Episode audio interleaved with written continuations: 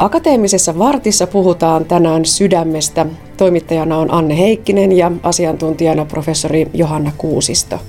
Puhutaan siis paksuntavasta sydänlihassairaudesta. Se ei oikein soita minkäänlaisia kelloja eikä kuulosta tutulta taudilta. Pitäisikö sen kuulostaa? Itse asiassa pitäisi. Paksuntava sydänlihassairaus on yksi sydänlihassairauksista ja arvioidaan, että sitä esiintyy noin yhdellä viidestä Eli jos meillä on suuri auditorio täynnä, hyvin todennäköisesti siellä on yksi, joka sairastaa paksuntavaa sydänlihassairautta. Aika monelle meistä tämä tauti tulee vastaan, kun luemme vaikkapa sanomalehtiä tai seuraamme muuten mediaa ja siellä on aina silloin tällöin tällaisia todella traagisia nuorten, yleensä urheilijoiden äkkikuolemia pesäpallokentällä, koripallokentällä, jalkapallokentällä. Onko niin, että näiden taustalla useimmiten on juurikin tämä sairaus? Juuri näin. Arvioidaan, että hypertrofinen kardiomyopatia on kaikkein yleisin urheilijoiden ja nuorten ihmisten sydänperäisen äkkikuoleman syy. Eli juuri näin terveeltä vaikuttava urheilullinen nuori saa sydänpysähdyksen urheilukentällä. Traagista ja, ja järkyttävää ja yksi syy siihen, miksi tämä sairaus tulisi tunnistaa ja nämä potilaat löytää ennen kuin tällainen tilanne tulee sitten, sitten eteen. Oireileeko tämä tauti millään tavalla ennen sitä päätetapahtumaa, eli sitä pahinta mahdollista äkkikuolemaa? Ei välttämättä, mutta kyllä, kyllä usein oireilee. Varsinkin nuoren ihmisen rasitushengen ahdistus, rintakivut, rytmihäiriöt, tajuttomuuskohtaukset soittavat kelloja, että voisi olla kyseessä paksuntava sydänlihassairaus. Ja tietenkin sitten pyrimme löytämään potilaat geenitestauksen avulla sukuja tutkimalla. Ja siitä juuri puhutaan nyt. Olette nimittäin hiljattain julkaisseet taas aivan uuden tutkimuksen suomalaisista valtamutaatioista, jotka selittävät osan tästä paksuntavasta sydänlihassairaudesta ja sen suomalaisesta ilmenemisestä. Millainen tutkimus tässä on kyseessä? Kyseessä on ollut hyvin laaja ja pitkään kestänyt tutkimus, jossa on ollut mukana paitsi Kuopion yliopistollinen sairaala ja Itä-Suomen yliopisto, myös kaikki muut Suomen yliopistosairaalat ja useat keskussairaalat. Tässä tutkimuksessa meillä on noin 500 potilasta ja olemme löytäneet suomalaisesta paksuntavaa sydänlihassairautta sairastavilta potilailta neljä valtamutaatiota, jotka ovat erittäin tyypillisiä Suomessa, mutta erittäin harvinaisia muualla. Ja nämä mutaatiot selittävät noin 30 prosenttia kaikista tautitapahtumista. Noin 10 prosentista löysimme vielä muita varmoja mutaatioita ja parista kymmenestä prosentista potilaista löytyi sitten geenivariantti, joka on mahdollisesti tautia aiheuttava. Eli noin 30 prosenttia tapauksista selittyy näillä neljällä valtamutaatiolla. Onko se paljon vai vähän? Se on todella paljon. Suomessa puhutaan usein suomalaisesta tautiperennöstä ja onkin yleistä, että Suomessa tietyt valtamutaatiot, niin sanotut perustajamutaatiot usein selittävät jostakin tietystä sydänsairaudesta tai muusta perinnöllisestä sairaudesta suuren osan. Eli tämä on tyypillistä suomalaiselle väestölle. Muualla tällaisia valtamutaatioita esiintyy harvemmin.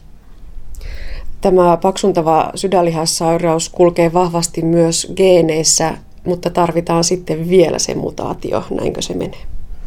Vai mikä se on se syntymekanismi? Paksuntava sydänlihassairaus periytyy autosomissa dominantisti, mikä tarkoittaa sitä, että silloin kun sairaus esiintyy perheittäin, se periytyy keskimäärin puolelle lapsesta. Ja juuri tämä mutaatio periytyy. Eli jos mutaatio ei ole periytynyt lapselle, ei hän myöskään voi saada sitten paksuntavaa sydänlihassairautta. Jos mietitään vielä näiden tuorempien löydösten merkitystä, niin onko se suurin merkitys ehkä juuri siinä, että tunnistetaan niitä sukuja, niitä perheitä, joissa se riski on korkea? Kyllä tämä on yksi erittäin tärkeä näkökohta. Kun tunnemme suvun geenivirheen, voimme ensimmäisen asteen sukulaiset, lapset, sisarukset, vanhemmat tutkia pelkkällä verinäytteellä ja tehdä jatkotutkimuksia ainoastaan niille, joilta tämä suvun geenivirhe sitten löytyy. Geenivirheen löytymisellä on muitakin hyötyjä. Tiedämme tiettyjä tautigeenejä, joiden, joiden löytyminen muuttaa potilaan hoidon kokonaan. Esimerkiksi fabrikardioomyopatia voidaan hoitaa ensyymikorvaushoidolla.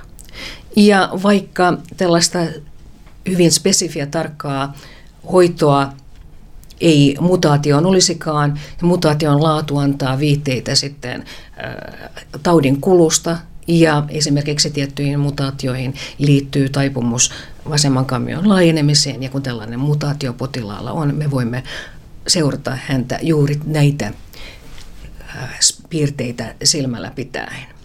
Ja toki kun mutaatio löytyy, se sitten antaa varman diagnoosin. Ei tarvitse etsiä mitään muuta syytä sille sydänlihaksen paksuuntumalle. Tiedämme, että hyvä on tässä on suomalaisen valtamutaation aiheuttama paksuuntava sydänlihassairaus.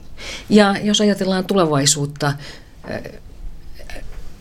tiedämme, että esimerkiksi yleisin suomalainen valtamutaatio, joka aiheuttaa paksuntavaa sydänlihassairautta, ei välttämättä ilmene. Noin jopa kolmanneksella geenivirheen kantajista ei ole paksuun, paksuun, paksuuntumaa sydänlihaksessa. Eli tulevaisuuden näkymä on se, että kenties voimme näillä geenivirheen kantajilla asioihin ajoissa puuttumalla ehkäistä tämän taudin ilmenemisen. Tämä on vielä tulevaisuutta paksuntavassa sydänlihassairaudessa, mutta laajentavassa sydänlihassairaudessa teemme jo näin. Eli kun toteamme geenivirheen, joka aiheuttaa eh, dilatoivaa kardiomyopatiaa, mutta tätä aseman kamion laajenemista ei ole vielä tapahtunut, hoidamme näitä potilaita aseestajille ja beta-salpaajille. No palataan hieman vielä taaksepäin, Johanna Kuusisto. Taudin nimi on siis paksuntava sydänlihassairaus. Puhutaan kardiomyopatiasta, joka on sitten vähän vielä suurempi kattokäsite, niin kuinka paljon tämä suomenkielinen mikä kuvaa sitä, mitä sillä sydämessä oikeasti tapahtuu? Kyllä se hyvin kuvaa. Eli sydänlihas paksuuntuu vasemmasta kammiosta ja kammioiden välisestä seinämästä erityisesti ja haittaa sydämen toimintaa. Harvoin kuitenkaan tuo vasenkammio sitten laajenee myöhemminkään. Mutta tämä sydänlihaksen paksuuntuma altistaa rytmihäiriöille, altistaa sydämen vajaa toiminnalle ja altistaa myöskin sitten tälle sydänperäiselle äkkikuolemalle. Mm. Mitä siinä äkkikuolemassa tapahtuu nimenomaan tähän tautiin liittyen? Tulee pahanlaatuinen kamioperäinen rytmihäiriö. Yleensä ensiksi äh, kamiotakykardia, eli nopea kamiorytmi, ja sen jälkeen degeneroituu kammiovärinäksi ja tulee sydänpysähdys. No miten nämä yleensä todetaan? Jos ei ole sellaista tautiperimää sukua, perhetaustaa, niin, niin millä tavalla se toteaminen tapahtuu?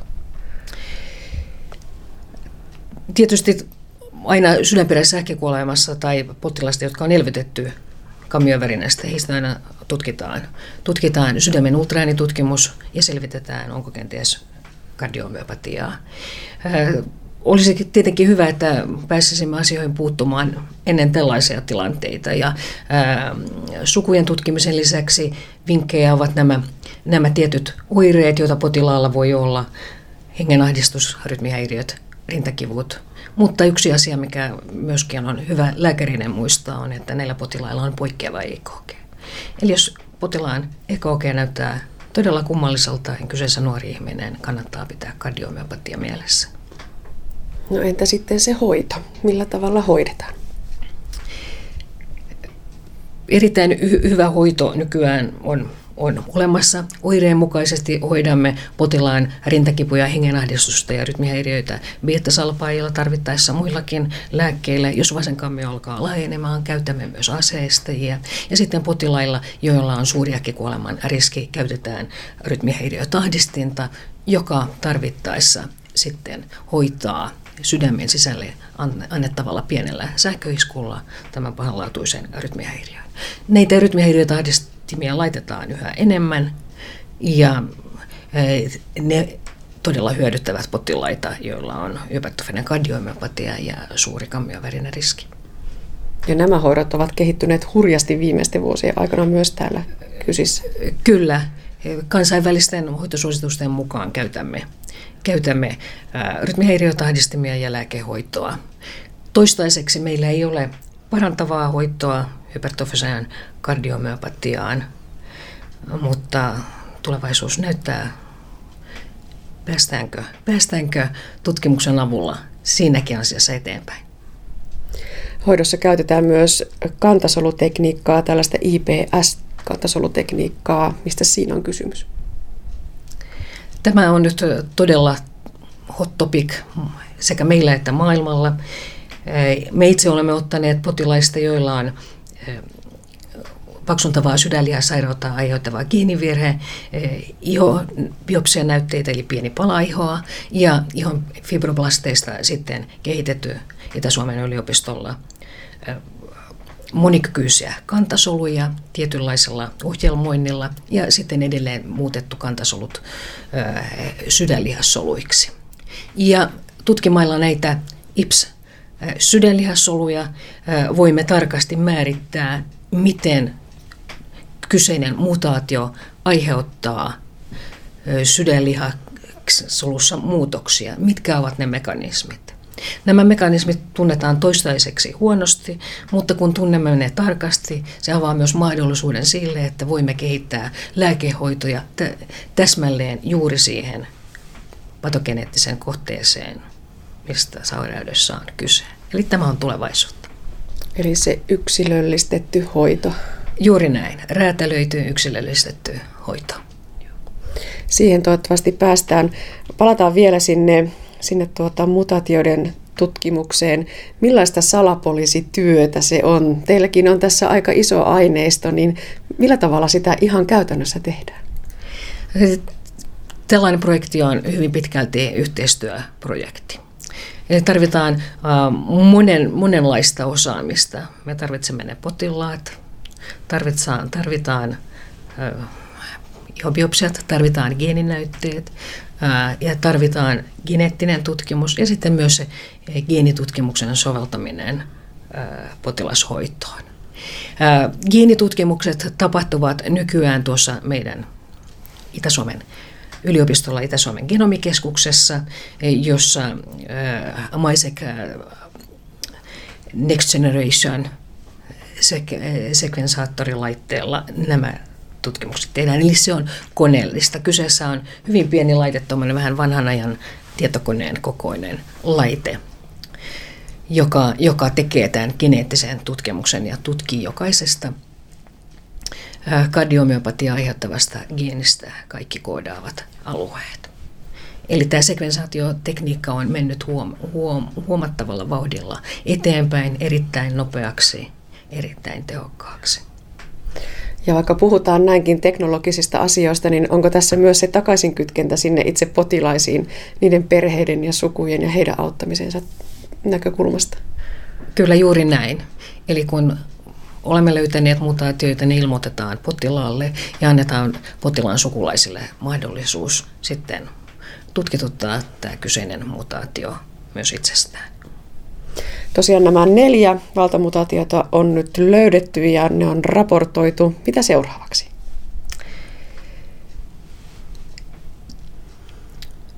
Seuraavaksi äh, paitsi nämä IPS-mallien kehittelyt, äh, katsomme myös, kuinka yleisiä nämä kardiomyopatiat ovat.